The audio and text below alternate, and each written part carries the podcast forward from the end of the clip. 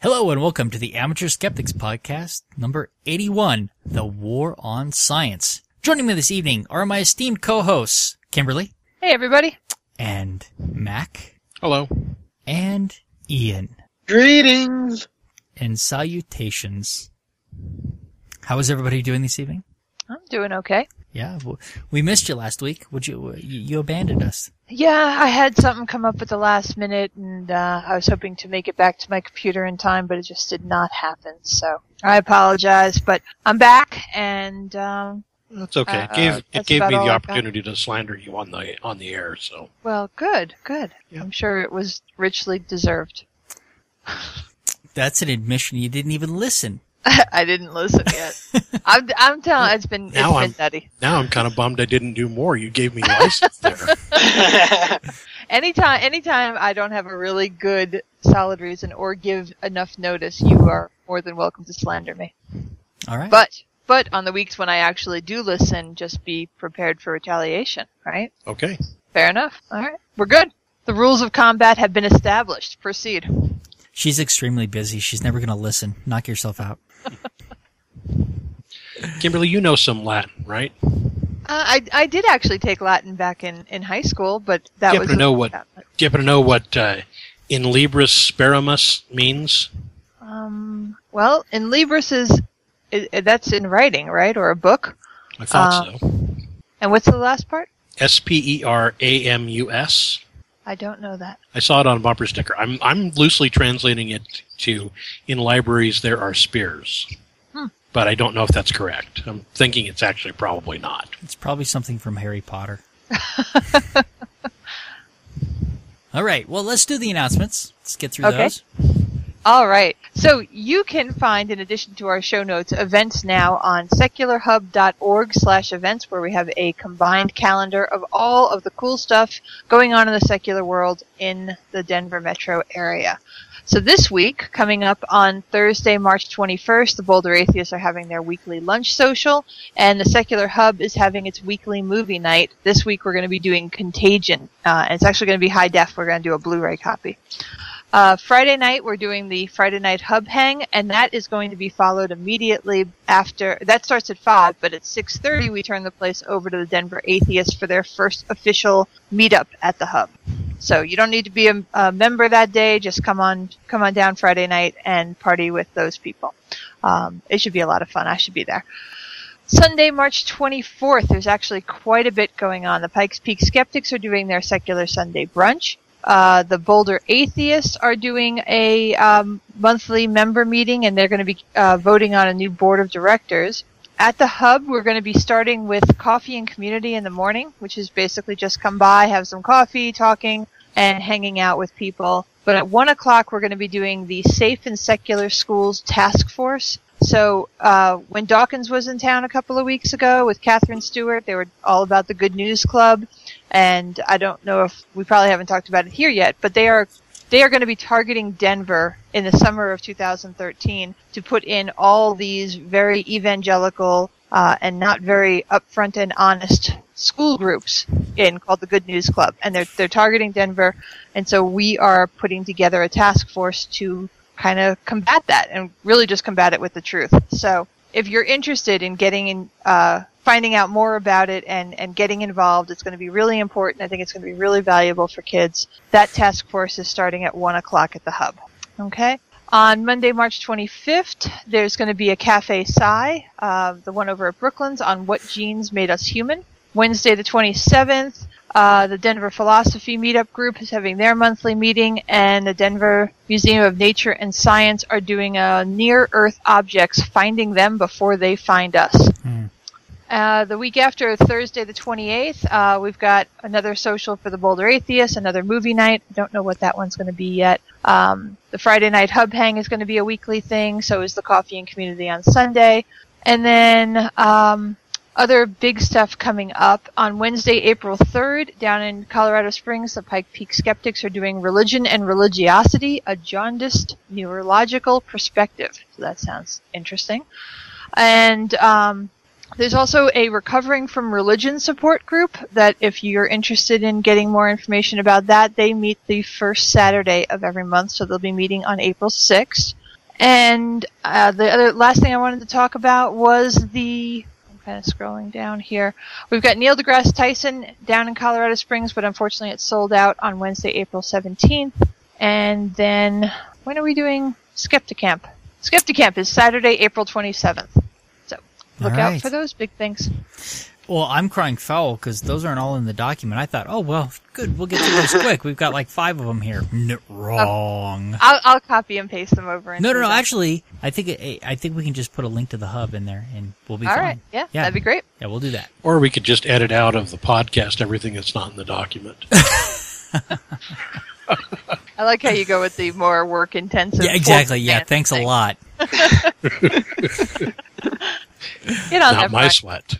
Where are we on that, by the way? What that thing you just mentioned? Yeah, right. That's your announcement.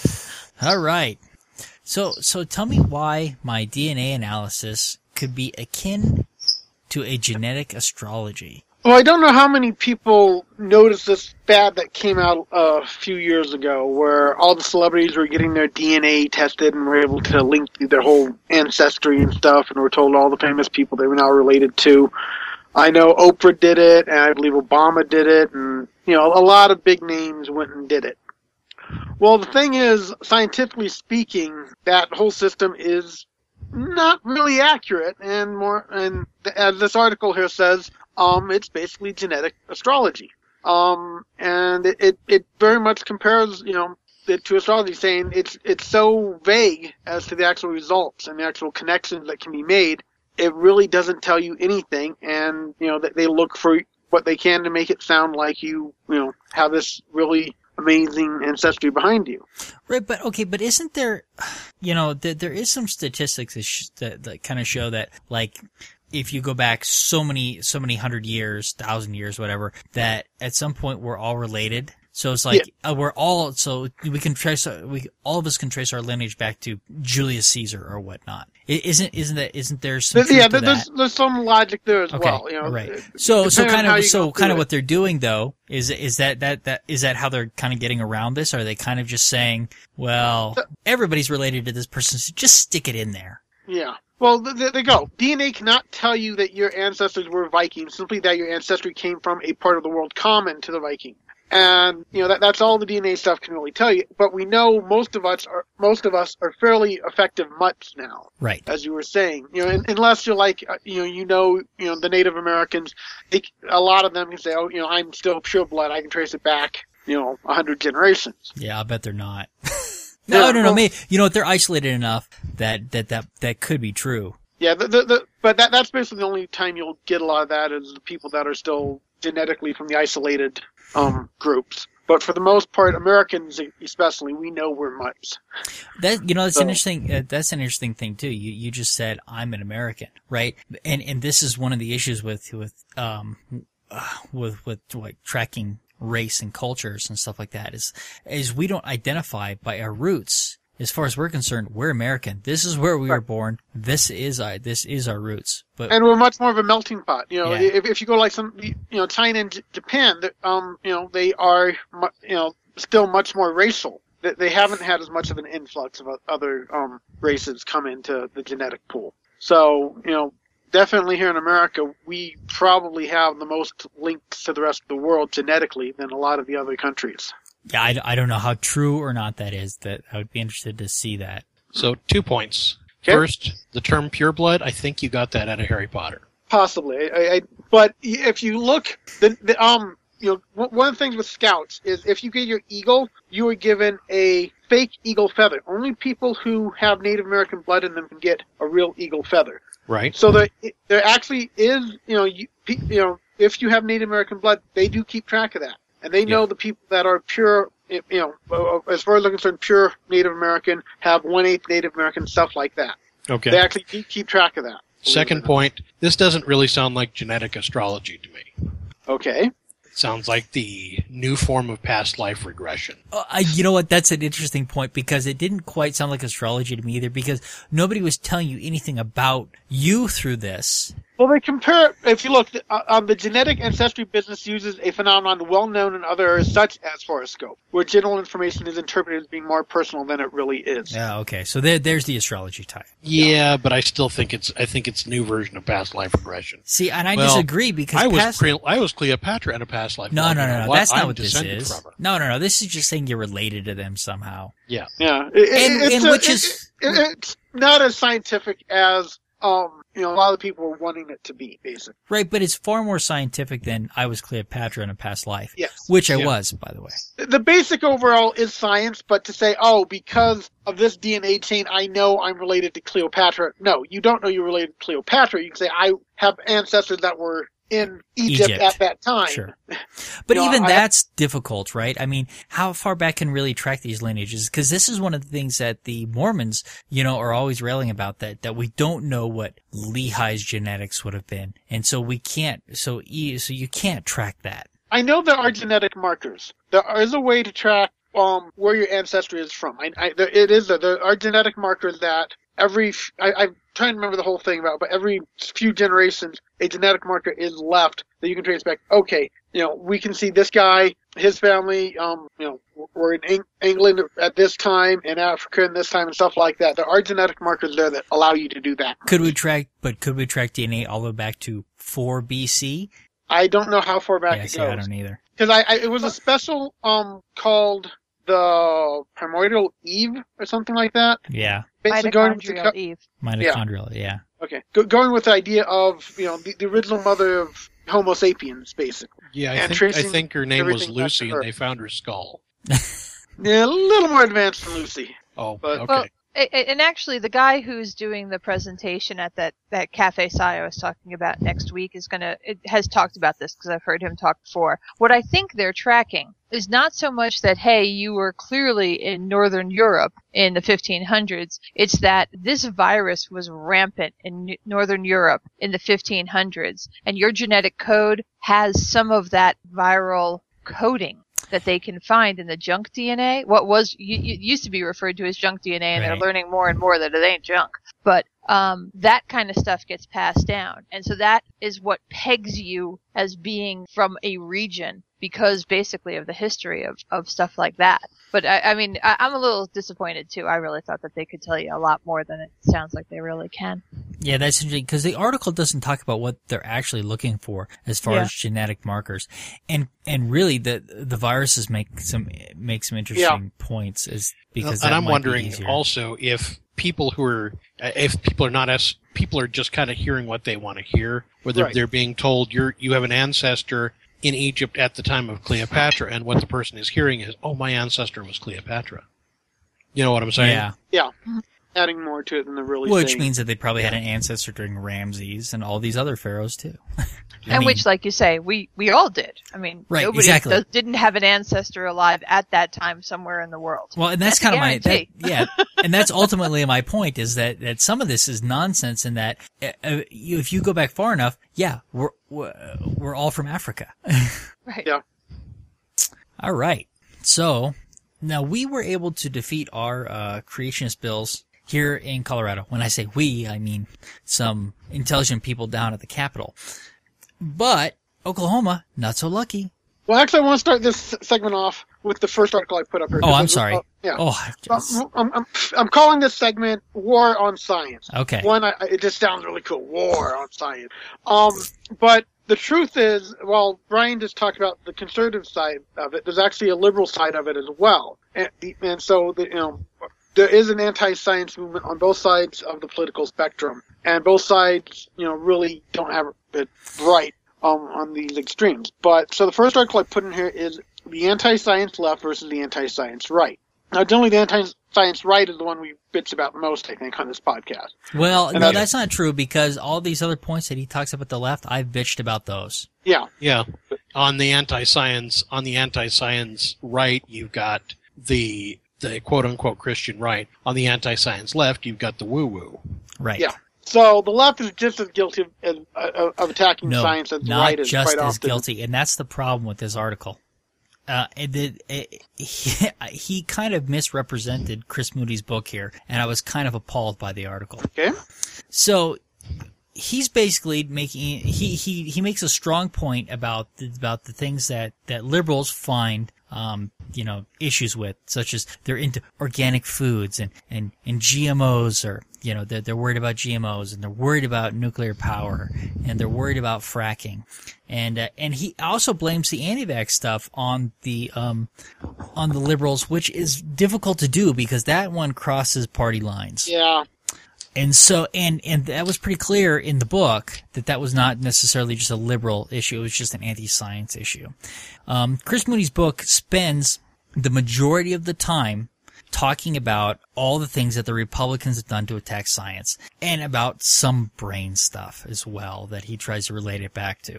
And, and at the very end, he, he says, but he says, listen, it's not just the right. Here's a few things that, that, that the left are guilty of too, but he says, but overall, the right has a, is, is much more anti-science and much more science denial than the left. Um, but this article doesn't um, position itself that way at all. It, it it really tries hard to, and I think because of because of the bent that it has, um, I, I, I I kind of think that the right tends to be more science denial, and the left tends to be more science. Twisting, science abusing. Maybe Yeah. bogus science. Yeah, they're more into the bogus science. and Yeah, they, they just accept it without the evidence. I heard, Yeah. I read, E- and- exactly. and, they're and they're gone. They're done.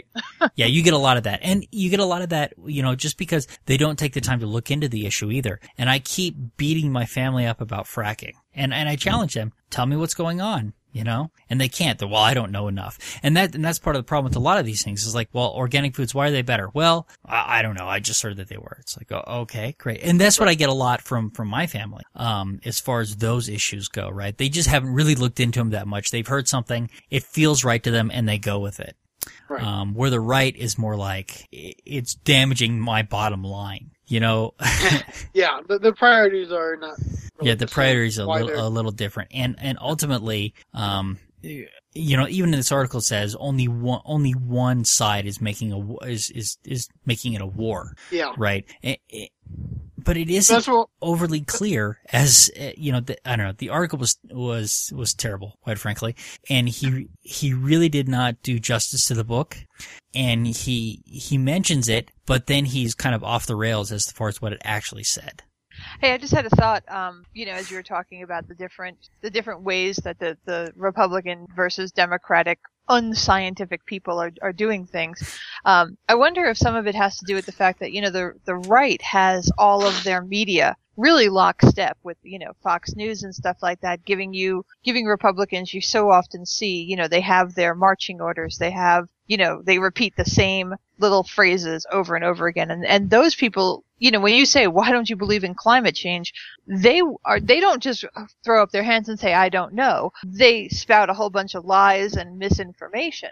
But Right. they're never lacking for more of it because they hear so much of it. Whereas we don't have that on the left so much. We don't have an organized, media-driven agenda. Eh, not as well, I- not necessarily agenda, but we do have stuff that um gets out then all the media jumps on without really looking it up. That might be yeah fair. yeah we get a lot yeah a lot of that happens i, I don't know The- And admittedly, you know, Oprah's probably a you know that the Oprah kind of stuff is probably where a lot of it comes from for the left. Yeah, yeah, Yeah. I'll buy that. well and dr oz promoting all of his woo woo That's the, the connection. Uh, Dr. Oz came out of Oprah. yeah And she's picked a lot of people that promote that stuff. dr phil came out of oprah Right. Yeah. well That's and little when we say came out of them we mean she promoted them I, I was going to say there that that conjures an unpleasant image,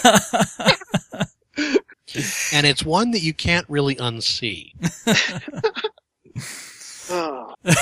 So, anyways, the first one Brian was trying to um introduce into yeah i was trying to railroad you a bit here wasn't i yeah is um basically the article is off of Mother Jones and it's Another It's one the- off of Mother Jones. What is Mother Jones? Can you tell me what Mother Jones is? It's a website. Hey, thank you very much. But what is their slant? Because their articles are not good. I mean, they're, they're not horrible, right? But they're, I mean, they, they seem like they're slanted left quite a bit for the Yeah. most part. I think they might be the left-wing Huffington Post. Okay.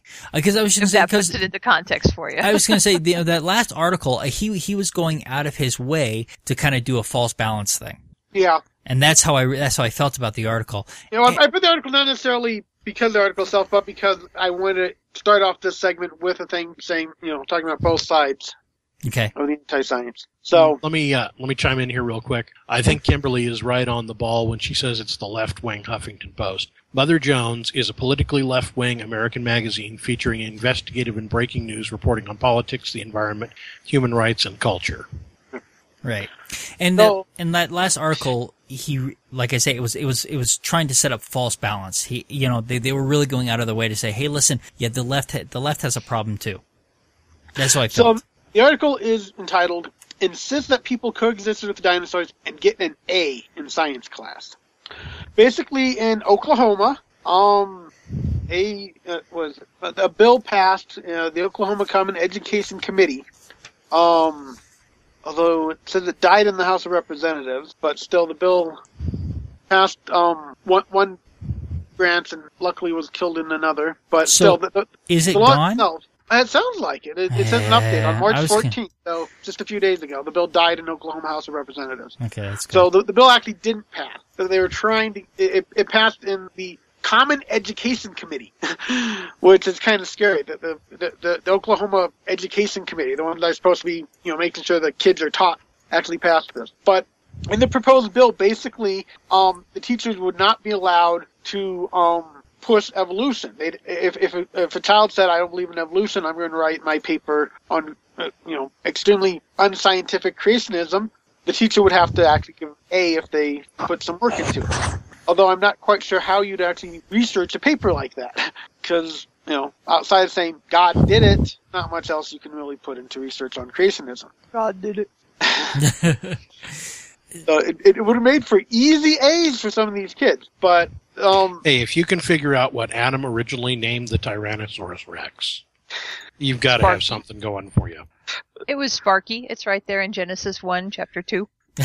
Okay, um, okay. I'm, I, I'm going to have to go with that because I know you've got more. I know you've got more Bible learning than I. I, I, I, I'm going to question it though, and I'm going to ask for uh, your source. Which which Bible are you reading? Oh, which Bible? Yeah, that is important.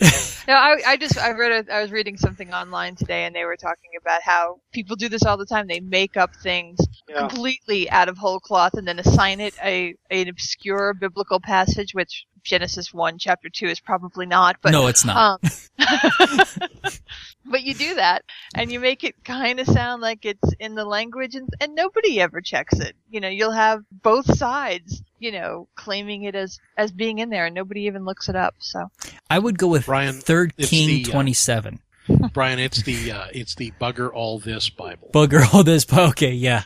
So I I, I want to um when it says pass, I think it meant the committee. It looks like it was Yeah. because on the website I can see the the committee votes for this. Yeah, that the, the committee both, both the committee passed it about a month ago. Okay. The House of Representatives just um, killed it a few days ago. Okay. So So it didn't actually get very far, right, but it did get out of committee, which is kind of scary. And in Oklahoma, I'm afraid this could pass. Yeah, that's the thing. That's But- why it was. Um, But on the other hand, Oklahoma has had a, has been fighting these issues for quite a while. There's been school boards that have been trying to pass this stuff. So there's a lot of watchdogs in Oklahoma right now because this is not the first time that they've attempted this. yeah. So, but this is part of the um white right wing anti science crusade. Is to push through bills that basically make it so teachers have to accept non scientific um, ideas as science.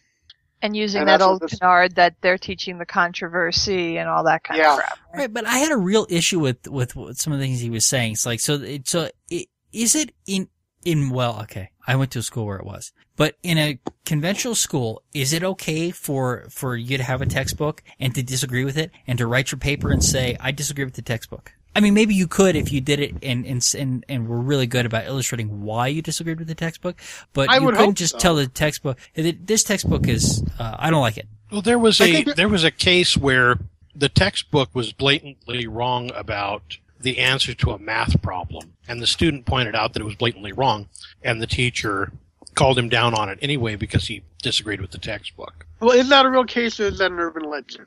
I I've- think it's I've- a real I've case, seen- but I'm not sure. Okay, I've I've seen stories like that passed around like on Facebook, and I sit and I look. Okay, this is kind of vague. Um, you know, how much do I believe it? I I would hope a good teacher would be open-minded enough and say, okay, you know, the, the student presented a good argument, I will give them credit for that. Right, but in this case, if they present an, a good creationist argument as as a you know as a teacher, are you aren't you going to say, well, you know, this is not uh, this is not a theology class, and what's in the textbook is actually important, and fail them? Would a good teacher do that in a job in which they felt very confident that they were backed up by the administration for saying that? Probably. Would that teacher be now living a life of utter hell in dealing with parents who are idiots? I might pass the kid just to just to miss that fight because And see- nobody wins in that one. Isn't it isn't it terrible that that a teacher might actually think like that? I mean, I think you'd have to Yeah, in this day and age. but- I but mean, we're miseducating. Within the scope of science, if the teacher says, okay, I want you to write a paper on how evolution works, Right. whether or not you believe in it, okay, research and see how evolution works and write the paper saying, okay, this is what the claims are and how evolution works. That's not saying you believe in it. That's saying, okay, I under, you know, I, I looked into exactly how the, the ideas work and the science to uh, is supposed to work. Okay, if I don't believe in it. I, you know, that's a whole different thing. So, yeah, and that should you know, be part of the education. That's what we did with comparative religion classes. right. You know, Right. tell And- me, you tell know, me what the fundamentals of Buddhism are. I mean, they weren't expecting everyone in the class to be Buddhists. Right. They, they want to say teach the conspiracy, fine. But The controversy. teach the kids how evolution actually is supposed to work as a science, and say, you know, have the teacher say, not everyone believes in this, but um, you know, don't try and say, well, if they don't like it, they can um go and just write something else uh, with a whole different explanation. Like, no, if the if the assignment is to understand evolution, have them understand evolution. Yeah, and Whether that's or not they believe point. in it is a whole different point. Yeah, and, and it's and it's the controversy, not the conspiracy. I mean, evolution is a conspiracy, but they mean teach the controversy. Right. My flub. And like you say, and I mean, and to get really specific on your terms, nobody should be believing in evolution. People should be accepting the facts of evolution. Right. It really isn't a belief thing. But I, I hear you. I, I, Well, I don't know. I mean, I w- back in my school days. I mean, uh, granted, this was you know hundreds of years ago. I don't remember this being an issue. At least where I grew up. I mean, It, nobody. it wasn't an issue out here either, really. I, I don't remember um, it being an issue in school at all. And yeah, I, I I, think I can't imagine anybody coming into school and being like, "Bible don't say that." We'd be like, "And?" I, but I know that things have changed now. I mean, I, I have a friend who's a teacher, who was a teacher out in Nebraska, no longer has her job because she suggested that the, uh, that the Crusades were militaristic in nature and not savior-ish in nature or or something like that. I don't even understand what the whole thing was about, but someone was they, offended. They and took she a, lost they her took job. a whole hell of a lot of money out of the Holy Land and artifacts. So you could say it was I- it was you could say it was uh, capitalism based Yeah. as well. But this was an example of, of someone who did not have an administration that would back them up. I mean, yeah, that's not good. and that's really, really sad. And what's sad about that is it's actually worth a conversation worth having too. More than more than this conversation, evolution versus creationism is is is redundant. You know. Yeah. I mean, we, Well, this next one is funny. Uh, okay, the next article is actually from the Institute for Creation Research. And the title of the article is Talking Ants are, evidu- ev- are Evidence of Creation. yeah. Okay, now, apparently it's been observed. God, I am having a hard time with pronouncing words tonight. Observed that um, ants do actually have a level of communication with each other. Okay, which Uh, we already knew. you know, the, and um, but it, it it actually goes before they actually um come out of the larval stage. That the older, I'm trying to remember exactly how it's phrased. The older, da, da, da, da, find the word so I am not up again. Okay. Yeah. Basically, they're, they're saying that the, these ants have an audible way of communi- communicating with each other, and that different ants from um, that what they, they kind of have I don't know if it's a, a, A, a different or a, cycle. yeah, and different a beacon or a squawk, whatever you want to call it, that that can identify that ant where The which where he's from and what his rank is. Yeah, and the sounds, the mature, the mature, I guess at the mature lar- larval phase is when they start making um, early communication sounds, while the immature larval phase and the pupa phases um, aren't able to do this yet.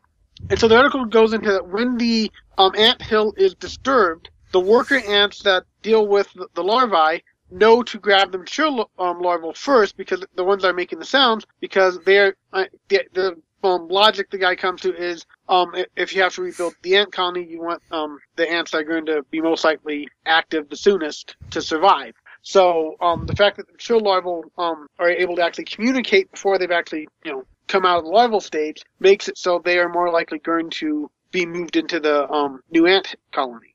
So and, and that's the logic. That you know, okay, the the basics there sound fairly sound and make sense. But then he goes into one of the most messed up conclusions I've ever seen. Apparently, according to him, because this doesn't quite sound scientific to me at all, It's not according to him, it's according to the Bible. all the ant, oh, the Bible doesn't talk about this, but all the ants would Yes, die. it does. It's. Proverbs, Proverbs 6 6 and Proverbs thirty twenty five. it's right there. Oh, it's this. Okay, so apparently, according to Brian, this is out of the Bible and not this guy's words. But according It's right to there in the article, Susan sir. here, which I love. I, I, I'd love to know how he ca- came to this. But Because all the it's ants would in die the in one Bible. generation if you remove any of these features: early maturing, having the acoustic abilities, the instinct to strum it, or sensors in the adults to detect it, or ant brains to interpret the sounds, or the instinct to protect the mature larvae. He's claiming any one of those missing, the ants would be wiped out. I don't know where his Okay. evidence for that Okay. is. Yeah, well, sir, no once again, the evidence is in the Bible. I'm going to refer you to his first paragraph. This is the equivalent of a. This is the equivalent of a drive-by shooting. Is what I'm looking at this article. somehow, because all those are present, that proves there has to be they had to be created. It, um, it doesn't go into the fact that there's no way to know that ants have always had these. In fact, from our understanding, more than likely the ants have developed these abilities throughout time and have learned to detect. You know, the adults learned to detect it at some point. When hey, look, the maturing um, um, guys ha- are making these sounds. Interesting. Hey, that tells us the difference between. You know, we do know that animals learn and you know pass that learning on. So his apparently his concept is that the ants have always been able to do these from the beginning of time. From the first ants, as soon as they um, were created and emerged, they had all these abilities right there and have been doing it the whole time and have never changed one bit from that. And that well, you have to remember go- that, that that is part of their belief. I mean, Yeah. one is only six thousand years for them to do it, and they don't believe that any animals have changed one iota since the Creator put them down. Yet we know scientifically, we've we know that they have. I mean, we have bred specific animals into specific directions. We have, you know, we have trained animals to do things that they weren't naturally able to do. You know, we know we can alter all this stuff, and for, so it's really ridiculous. to Say, you know, because an animal can do all this stuff, that proves that it had to be created because apparently they've always been able to do it no matter what. I would like to read to you from the NIV, the most fundamentalist Bible I could find. Proverbs 6 6 says, Go to the ants, you sluggard. Con, uh, cons- I think that's what that, consider it way to be wise. And Proverbs thirty twenty five, ants are creations of little strength, yet they store up their food in the summer. And why, how that applies, I have no idea, but that is exactly what he refers to at the beginning of the article. Thank you very much. Wait, wait, I know that one. And wait, so the the ants store up their food all winter, but the grasshopper just screws around and basically dies. Wait, And that's why we don't Am have any grasshoppers anymore. It's right. There are no grasshoppers. Well, the locusts are in the Bible. wait, I think I may be Plagues thinking of of a different them. story. Anyway, And Yeah, yes. that's the why the turtle the won the race. That's it, exactly. So, so that's one side of the war on science from the religious side. Well, here we we basically jump over to the other side in the next couple of Well, articles. hold on a second. Hold on a second. Go ahead. This this article here is by a geneticist. So what? He's he's a fifth columnist. Uh, he, he's he's waging war on science from inside. Yes, he has That's a all P- I'm saying. he has a PhD and he's read his Bible. He's a he's a PhD in genetics. So And I'd love to see what his dissertation said. Yeah, And I actually now I'm curious as to what what uh, Clemson's university's charter is. I don't You know, know, but right on their get his- very yeah. first page it says something about determined spirit. where did he get his PhD? At Clemson, it's saying. where? Clemson University? Hmm. I don't I don't I know don't where it is. It's, it's not a mill, right? It's not a. That looks like a real place. Okay. They all look real on the internet, Okay. though. Okay. So now to jump on more or less the other side of it, we looked at the religious side. Now we'll jump to the left and look at the paranormal side. Um, this first article is: Do scientists fear the paranormal? Yes. Next article. So th- th- that's a common claim, actually, from many of um, the you know, people who are strongly into it. They claim that one of the reasons why science tried to discredit, you know, ghosts and stuff like that is because they're afraid of stuff they can't explain. Well, now there are some things in the paranormal that it's actually perfectly logical to be afraid of. Zombies, ghosts. Damn. Be afraid of. I've never completely understood the fear of ghosts. Actually, uh, did we have this conversation once, or did I talk to someone else? I, I don't know about it? that, but that that's just the point. Why are we worried about ghosts? Yeah, well, you know, it, ghosts in themselves, the concept actually doesn't scare me. But, um, but basically, this article goes over, you know, some of the stuff and um, talks about how, some of the criticism of that has come towards science. Although I think it's written more or less from the point science isn't really scared of it, but these are claims being made by various places. The, And you know, they discount people that are actually looking into it. It's like Richard, or yeah, Richard um, Wiseman, and and other and and and parapsychologists that are actually looking at this, and they they take issues with a lot of the methodologies and stuff that are used. And when they point these out, and instead of people going, okay, well, let's fix that, they they just go. You're Well, you just of- have a problem with uh, with the idea that these things exist. And Yeah, but most of, most of the skeptics I know would love to find out, you know, the, the you know about you know there really are aliens. Hey, look, we have proof of ghosts. We have proof proof of telekinetic abilities. That is so cool. that would be I cool. mean, I, yeah, I, I think most of the skeptics I know would actually find the evidence of that to actually be proven that that stuff can, is there. Would think it would be so cool. They wouldn't be scared of it. They'd be you know ready to okay, let's figure out what we can do with it. What's going on here? They'd want to look beyond it, but they want actual evidence of it. Right. And when you start looking at the evidence, a lot of these people are like, well, that there's evidence for it, but there's issues with the methodologies and stuff that they use, and these things need to be repeated. And when they try to repeat them is when we run into problems. Right, and that's where the, the you know they're fighting against science, saying, well, you know, stop trying to push the science stuff on us because um, that actually d- that doesn't help us prove what we want to prove. Right. Well, you know, there's another issue here in that they are, they are appealing to the masses for this stuff. And they're trying to convince the masses, but that's not how science gets done. And it's the same way with it with the people pushing creationists. These things are done at the academic level. They, they have to be, you know, that's where this stuff, you know, the science takes place. It does not take place in my, in my backyard right? So even if I'm convinced, it does not mean anything in, until somebody with the proper credentials is convinced. Somebody who's actually done this kind of research. And that's one of the, that's, we have a big problem with that. And that in, in the internet makes it worse that it's so easy to get information out, bogus information, right? And in some ways, maybe it's good because maybe some people can look at this and, and pressure somebody into actually looking at it and putting some money into it. But we don't do science in the public and we don't want to do science in the public.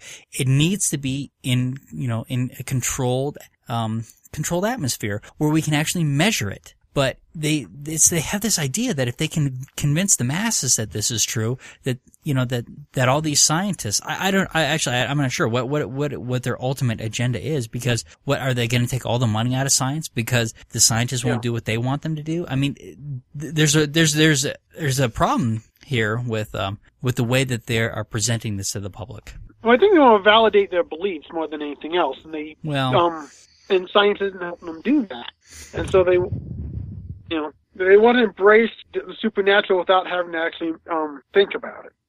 well, I don't know. There's a lot of people putting in a lot of thought to this, so I'd hate to uh, Well, I, accuse I them of not it, thinking it, about honest- it. You know, the, the thing is on both sides of the thing, whether it's religion or, or um, paranormal stuff, it really is the same mindset.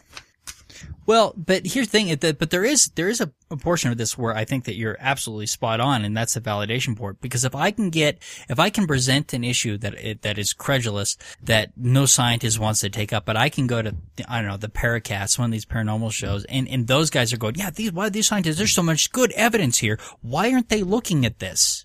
Um, in fact, they had an episode, the Paracast had an episode, yeah, like that not too long ago about, you know, um, ghosts and this research, and the person's evidence was just a whole litany of anecdotes, and they're going, "Well, I don't understand why why why physicists ha- you know haven't haven't you know looked at this and embraced this evidence." Well, because it's not evidence, and that's one of the problems is that people don't know what evidence is. Right. Uh, and uh, yeah, a lot of people don't really understand. That's the thing. Like I said, that, that that you can see on both sides of it. You know, with the religion side, um, with the evolution talk, they they don't, don't grasp evolution, and they don't really want to, and they're not willing to learn anything more. So there's a gap in saying, well, um, you know, why don't scientists listen to uh, see all the flaws that we've been told are there? But they haven't looked to see, you know, how evolution actually is supposed to work but instead they, they just go off of the flaws they've been told because it's easier and it's easy to get justification by just saying, hey, look, there's all sorts of flaws that they don't want to address because they know they're wrong. So it, it really is the same mindset on both sides. I think Yeah. they, they both Well- sides are trying for validation to justify what they want to believe more than what they actually, know. Yeah, I had one of the guys who I work with tell me, he says, you know, you're really good when, when science, when there's a study for something, he says, but when, when something that everybody knows is true, if the, if, you know, if there isn't a study, you just reject it. It's like, well, yeah, you know, if there isn't, if there isn't, a, if there isn't proper, you know, evidence for the position, yeah, I, I, I do discount it a lot of times. Um, and, and I got the, and that's what they told me on fracking. But the last thing I heard on fracking was, well, I'm still torn on fracking. It's like, well, well, good. you should be, you know? Um, but yeah, it's, uh, I mean, when, that's a problem. And when you start asking for evidence like this, like whenever somebody says something that I just think is absolutely ridiculous, I'm like, can, what's your source on that? you know, you have to ask those questions. Right, no, tough questions should not be shied away from. You know, if, if you really want to back up your belief, you know, instead of, you know, going off on science when they ask a tough question, address it. Yeah. But If- anyway, if so uh, let's get back to your article. I'm sorry. I, I derailed you. Right. Well, that, that was the basics of it. Yeah, but one of the Um, things that I think should not be in here is this Einstein's mistake. Now, I mean, CERN had they they they had a um you know when when they were looking at the neutrinos going faster than light, they they had you know some some data that claimed this, and they had they and they were trying to figure it out, and they finally got to the point where they needed help, and so they they released the information. Right, and and and people came in with all these ideas of what could possibly be wrong, and by doing that, they finally found some answers. They found a fiber cable that would that was Right. that, that that was a problem. But actually, it, this makes sense to be in there because this is a perfect example. Um, there were people that were saying, "Oh, you know, scientists are going to um be scared now because we've proven that the theory's wrong, that they've made a mistake." You know, ha ha ha. But um, the scientists, you know, went and said, "Okay, our theory could be proven wrong, but we are not going to say it's been proven wrong yet. We're going to, you know, go and look at." You know the actual experiment and see if there were mistakes made. Right, found but- mistakes. Yeah, but this is a mis- misconception, and once again, the public's misconception of how science gets done. The idea is to It- throw everything that you think could possibly wrong at something and test it. You you have to you have to try and disprove what you're trying to prove first before it before it can be validated. It never fails to astound me that people think that they they think that their own type of thinking holds sway with everybody else. They they think that scientific the scientific community thinks of of Einstein as a holy icon and that he could never be wrong. When in actuality, Einstein would be absolutely thrilled to find out that he that he was incorrect. Well, exactly. And That all would be these advancing scientists science and learning from it. Yeah. Yep. Yeah, I, I don't know. I, I just finished the book, um, The Particle at the End of the Universe by Sean Carroll, talking about the Higgs boson. And, you know, they went through, you know, he went through what they were looking for and they, they were really hoping that they would either find, not find the Higgs or that they would, or the Higgs would be different than they expected it to be. There was a potential for five different Higgs bosons, um, and some stuff like that. And there was all these, all these hopes that that they were wrong, that they weren't going to find it. And when they finally did find it, it you know, in some ways it's like, hey, yeah, we've, we, that that's great, we found it. But in in another, now that question is solved. Except for the Higgs did react slightly differently than they predicted, right? Um, so so they have that to work on now. So yeah, they they that's the purpose of science is to find out Right, whether no, you're all, right or all in wrong. all, science loves it when they find Yeah. out they made a mistake and you know can expand on it. Because that means you can do more experiments. Yeah. Cool. And there's more to learn. Cool, cool, cool. Right, and ESP and all these kinds of things are are at a point where they, they shouldn't be in their infancy, but they but they are as far as the amount of studies and the amount of good quality studies that have that have been done. And you get people claiming all the time, you know, that oh it's been proven these studies, but you go back and the studies are usually pretty poor and and should be redone in with more you know refined methodologies but that costs money and that is one of the one of the hangups here with any kind of science is getting the money to do the fun you know to do these quality studies with proper sample sizes right. so I, I'm sympathetic to the ESP researchers because it would be awfully awesome if they could prove something reliable Oh yeah. Well, I don't know if I'd want to read other people's minds myself, but I, I love the idea of telekinetic abilities. That would be pretty cool. all right Just got to get and some the of those. last, one- the Just last got to get some I- of those Higgs boson particles in us. It all The help last the article I threw up here is not necessarily on topic with all the others. I just found it amusing. Although this one sounds more like a scam style one, where you know ignoring science altogether just because you know it makes her be painted as a better psychic. But um, the article's from MSN. Um, woman says her alien lovers are better at sex than any Earthling. And basically, Well, you have now, uh, hold on a second. Hold on a second. My first question is to, as to her methodology. Has she had sex with all Earthlings? right is there a study Oh, I, I think she's had a sampling from the impression I get from the article. Well, she may have had a sampling, but I, I think her sample is probably flawed. Second question I have is: I, note that she has an octopus, uh, octopus, octopus being boyfriend. Is she wearing her hair like that to turn him on? Because you know she looks like Kit Fisto. Ah, true. Anyway, so um, Stephanie Cohen, the self-described psychic, says that not only does he interact with races of aliens, ra- interacts with races of aliens ranging from the Greys to Catmen and octopus people, but she also has had sexual encounters with them. Uh, have these been physical sexual encounters, or have these been, you know, like higher plane sexual encounters? Well, that, that- that'd be a lot of interesting questions for an interview with her due to this, but it's just the whole concept. I mean, it, she doesn't call him her boyfriend. He's more of a good spirit friend who happens to be from the octopus race. are are they having so i mean are they having like sex spiritually I, I it doesn't necessarily explain, but um, apparently she prefers sex with her alien that she somehow has contact with. Although, like I said, the article doesn't say physical contact ever. She claims to have spiritual contact with them, but You know, this this octopus man that she's talking about, who's a sp- who's a good spirit friend, he thinks of her as nothing but a booty call. I'm just saying. but like I said, th- this one sounded more to me like, um, you know, psychic inventing some rather absurd things than someone who actually believes in it. But I just found it amusing. And it's like, why would someone actually admit to that? Uh, It gave, it, But- I, it left me with some questions. I'm gonna have to watch some some Japanese anime porn to find out how the whole tentacle thing worked with the octopus I'm trying to remember. There's a writer who wrote a bunch of like trash novels, and who the the main character ends up sleeping with like these like part god characters, and some of them have tentacles and strange stuff like that. It's pretty strange. Yeah, H.P. Lovecraft. No, no, no. Well, this time it wasn't. Oh, no, no. Different one. different, one, more Okay. modern, more modern, and I can't Okay. remember her name. strange stuff. yeah, it's definitely something what people believe in. Was it Twilight, Brian? Um, no, as far as I don't think anybody was a tentacle person there, were they? I don't know. I haven't read it. Yeah. All right. Well, hey, that was fun. And, and Kimberly is like, showstopper, yeah, Ian. Good yeah. job. Kimberly has like not said anything. She's been Oh, quiet. I'm right here. I'm Okay. absolutely hanging on every word. Every word. our audience, I'm sure. Hmm. Well, do we have enough new atheists? Is there room for one more? We actually just I got I got news today on on uh, Meetup that there is now a Longmont is it atheist chapter?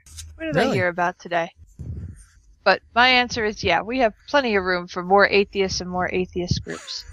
So, um, uh, the, this article is entitled "Where Are All the Honest Atheists?"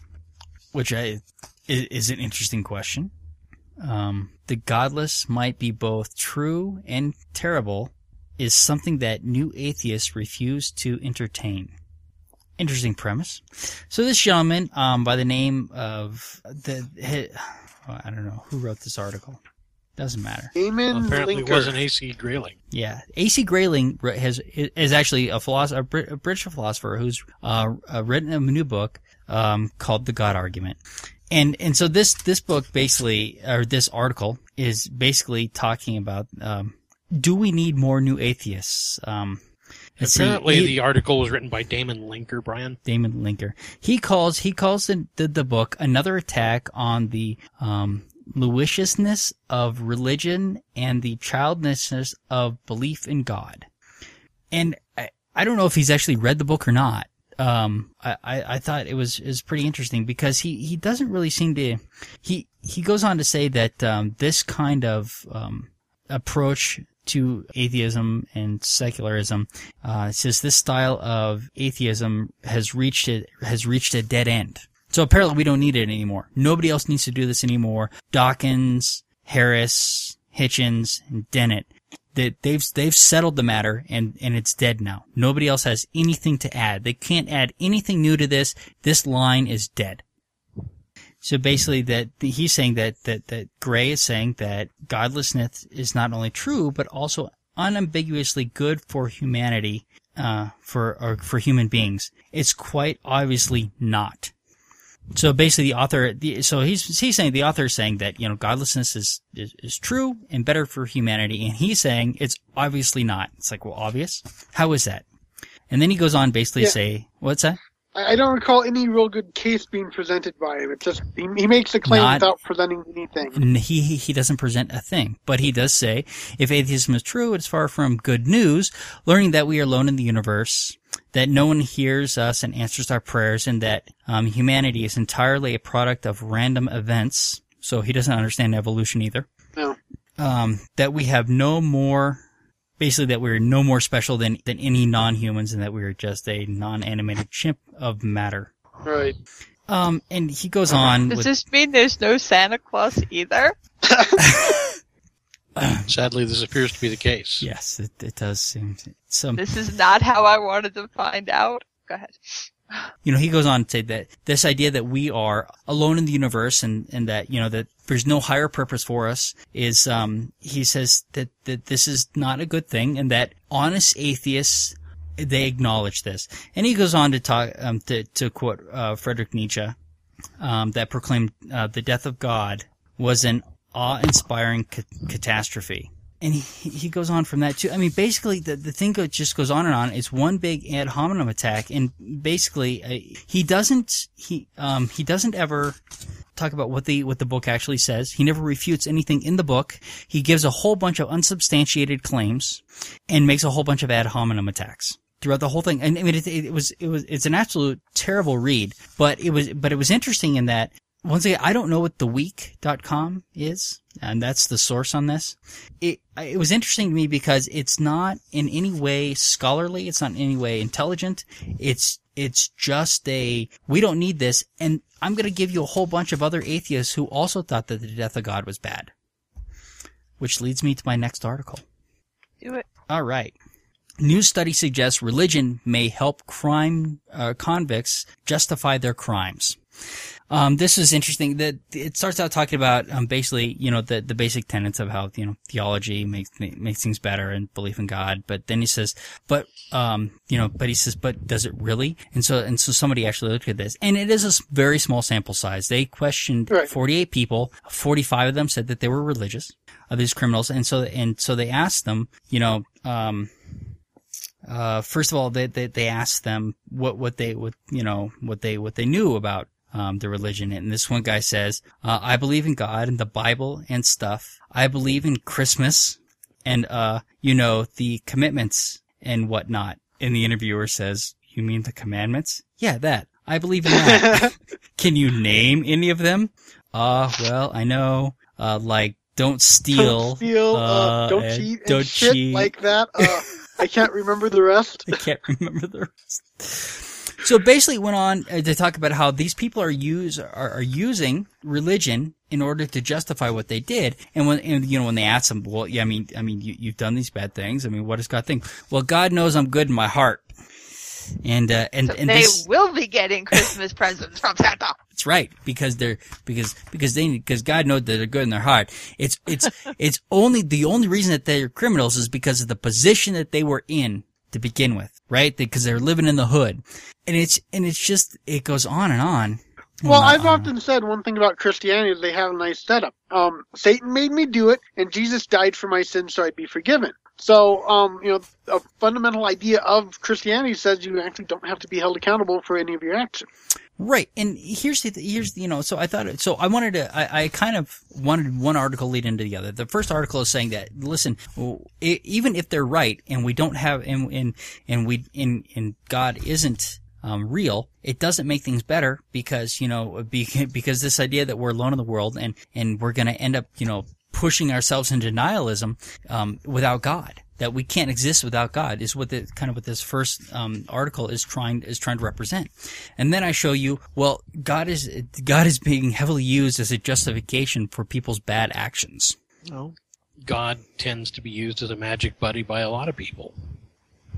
Right, but here's the thing: is that I that I want to ask you: Would a just moral God have put them into that situation in the first place? Then, Mysterious ways, dude. yeah, exactly. If you won't believe in it, you'll come up with the justification. Exactly. You, That- you have the one guy claiming that it's okay to do bad stuff to bad people because you're um, doing uh, punishment to them for Jesus. And it's like, wait a moment, the Bible actually tells you not to do that. Yet we've heard that justification many times. That Right. oh, you know that person deserves punishment in the name of God. I will punish them. It's like, well, actually, the Bible tells you not to do that. That um, you know, God will take care of that in the end. That you know, but they do get in their head that hey, there's justifications for what I do because you know I, I worked with a guy who was basically he was part of a, a, a Christian cult.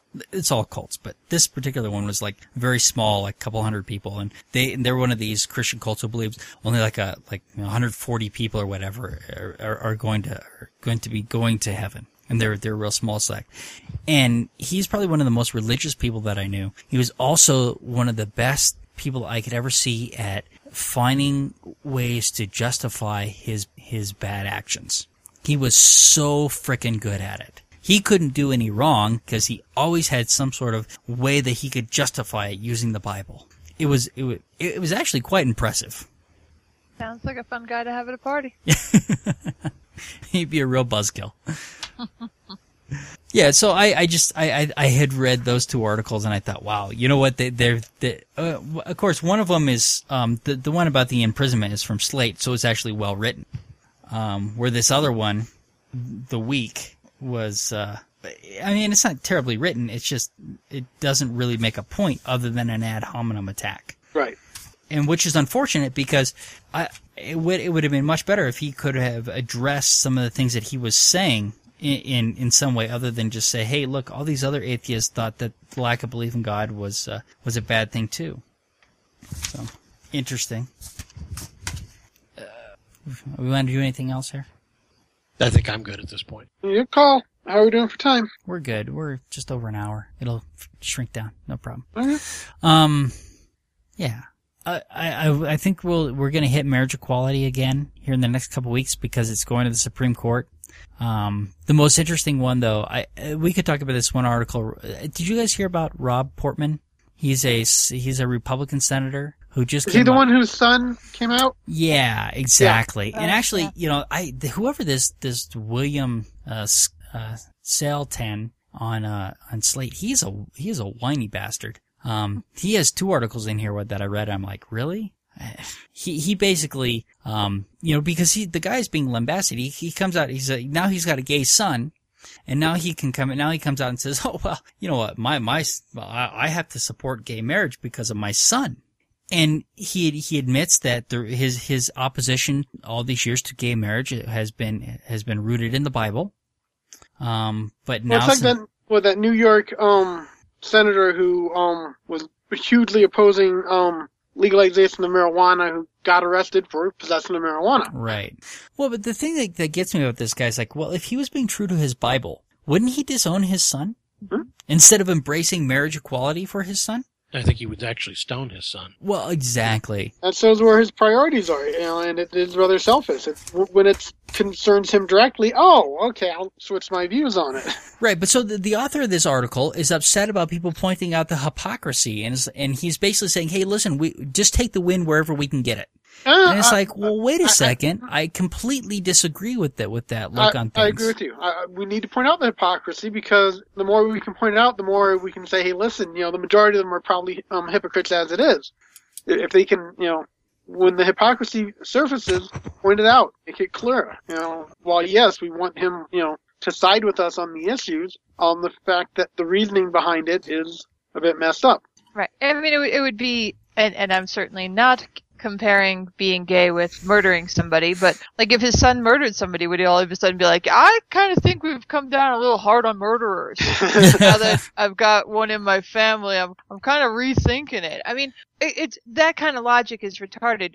And the fact is, he is an elected official who is supposed to represent all of us, all of our families, not just the ones that are like his. Right. And while again, I can understand, yeah, I should be glad for a victory because it's in my favor this time. uh, It's just, it still seems a little bit screwed up. It also occurs to me that as gay people, we really should, how easy could we have the entire world to, ourselves at this point, right? We have to convert less than 535 kids. Make them gay, right? Seduce them, gay 'em up, and if we target just the children of, of House of Representatives and the Senate, every single one of them would vote our way. I don't know what the hell we've been doing, screwing around with all these other losers and stuff like that, when we could have been very targeted on who we were seducing and bringing over to the dark Who side. you gotta get your Yeah. gay germs onto, basically. yeah, You Yeah, know, I mean, right? I mean, if the agenda was was written out and printed up before we got started on this stuff, we'd be miles ahead of where we are now. Kimberly, I'm going to tell your girlfriend that you're leaving her for a young Republican. for a young Republican. Uh, a child of a Republican. Let's uh, right, and he was also upset that people were pointing out the the whole, you know, that he he isn't empathizing with, with everybody else. I mean, I, quite frankly, I wish that he had a gay son, and I wish he was poor and didn't have health care. yeah, got paid minimum wage. Exactly, exactly, right? I we mean, would have a couple of reforms there in about a, twelve minutes.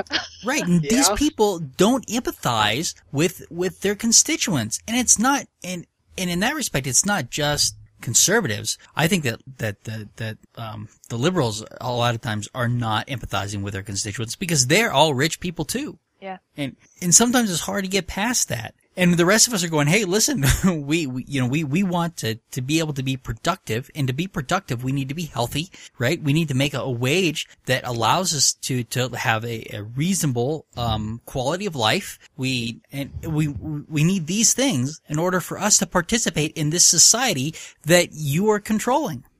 And if we can't participate, wh- what happens to, to the society? If, if we don't, if nobody can afford healthcare except for the 1%, what happens to the society?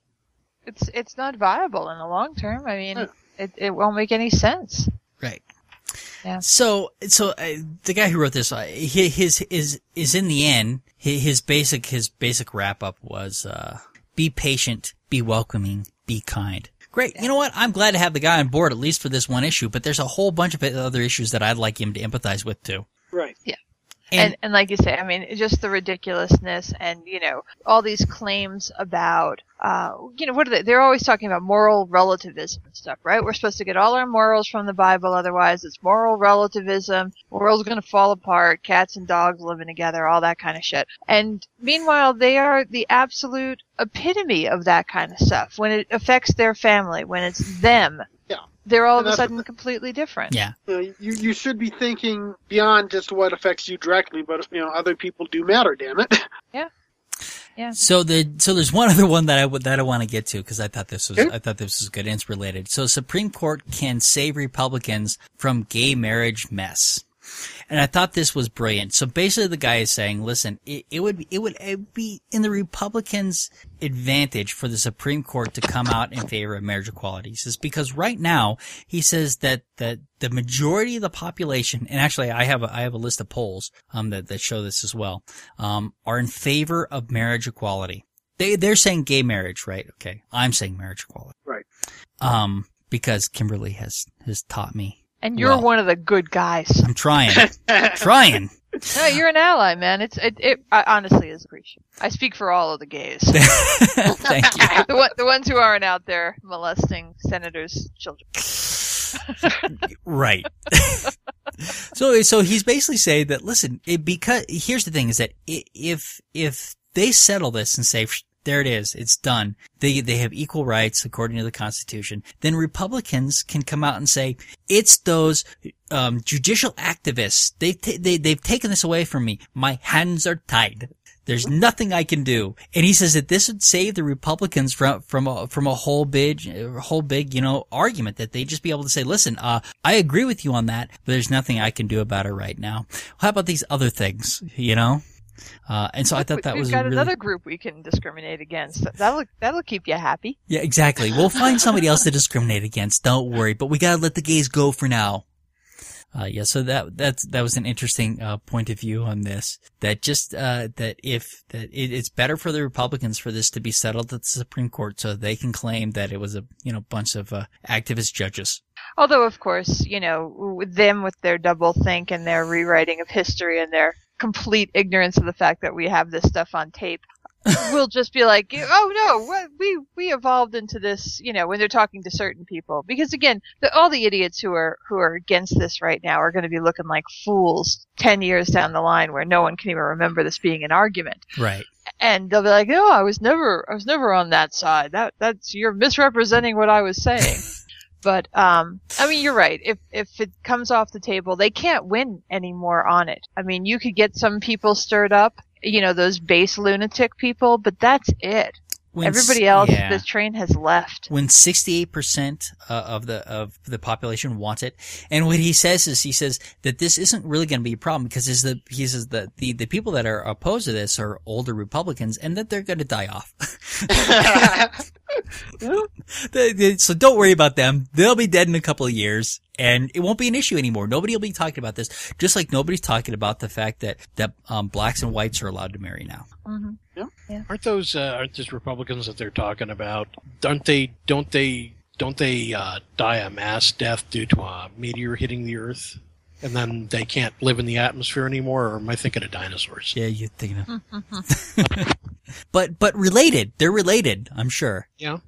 no it- it's Well, related to, i mean uh, we could we could check the DNA and see if they're related to dinosaurs. it is it is interesting. I mean, you're always gonna have people like um I, I and I, I don't know exactly what um what is it the Westboro Baptist would say about blacks and whites marrying, right? I mean, because they're pretty white. Um, Well, they're all related. Yeah. Well, yeah, Yeah, they're they're, they're all brothers and sisters and and but a bing, ding, ding, ding, ding, ding, ding. Yep. Uh, yeah. So, uh, but you're gonna have those people, but like the Bryan Fischers of the world are, are they'll- they're just gonna die off and go away. Not soon enough. But Not yeah. soon enough. Yeah, like I say, I, I, we've talked about it before. It has got to be really distressing being this far on the wrong side of history and and seeing the inevitability of it. I don't, I don't know what they think or what they're going to do about it. I, I feel bad for them a little bit. Well, this is a quick scary. turn too, because I mean, through through the '90s, they were kind of pushing for it and pushing for it, and in in early 2000s, even in you know in Colorado here, they got it got pushed back a few times, right? But they kept pushing it and kept pushing it, and now we're gonna have civil uh, um, civil unions, right? Yeah. Which I I I know is not perfect. Mhm. Okay, But it's a it's a right step. it's a step in the right direction. I'm gonna give it that. But uh, there, I I do have another proposal for you, Kimberly. Oh, we're, I- I'm being proposed to. Go ahead. Always, but um, this is a different kind Brian, of you're proposal. You know, dumbass is coming out. yeah, on this exactly. one, right? a, yeah, yeah. Hey, hey, dumbass can keep his hands off. Okay. I I asked first. Um, I want to take marriage away from everybody. And, and I want to go back to, to this idea that it should only be for procreation rights. And so for people to get married, well, the only people who are going to get married are, are, are men and women who have shown that they are, um, that they can, uh, that they're viable, that they can, you know, that they can conceive, right? So you have to be pregnant before you can get married. Huh. And nobody else gets marriage because marriage is about procreation. That you have to actually marry the person who Knocked up. Yeah. I mean, is it, or, or do you just have to be viable? Well, then, yeah. then, then, it, well, no, because the man has to prove that, that he has, you know, that, that his polywogs are working and the woman has to prove that her tubes are working. And so, yeah, I kind of think it, So it's gotta be the one, yeah. Brian, what you're saying is me and you did it right. Exactly, right. Because we knocked our wives up and then we got married. We're the only ones that should be allowed to get married. Max should have never been allowed to have a marriage. No kids came out of that union. First marriage I did. Oh, well, okay, there you go. See, that marriage was Now- legitimate. and birds are legitimate. All right, so I'm going to add an, an element to what you're talking about. I'm going to I'm going to put my own spin on this and say that not only should people who are viably able to procreate be the only ones who are allowed to get married, but they should have to fight in gladiatorial games to get there. Ooh. Wow. The marriage games. I like it. May the odds be ever in your favor to get married. I, I don't know. Mine's easier. You just gotta knock up a woman. Yeah, I know. So the Maury Povich shows where they have the who's the baby daddy would would go immediately from there into. I you say know, we like, ordain we ordain dressed. Right. Maury Povich as a minister, All right. Okay, I'm with you. And he can perform the ceremony right then and there. Right, but I'm also gonna say that the moment that the kids are no longer tell too. your guardian, you're no longer the guardian of those kids, your marriage is dissolved. Oh, Because it's only about procreation here, right? well, that's what I've heard. That's what that's what I keep getting told that that, that well they, the gays can't get married because they can't produce children. Yeah, that's been the argument. All right. Well, I'm glad we could settle that for the world and come up with solutions. I know a lot Now of people know. have been looking for him. We know we know what Brian would do if he ruled the world now. yes, I would take marriage from everybody. Yep. Uh, it's the only way to be fair about it, though. You know. All right. Is there anything else? Nope. Oh, I can't imagine what there could be. I don't think we can come up with anything to top that. All right. Say goodnight, everybody. Good night, everybody. Good night.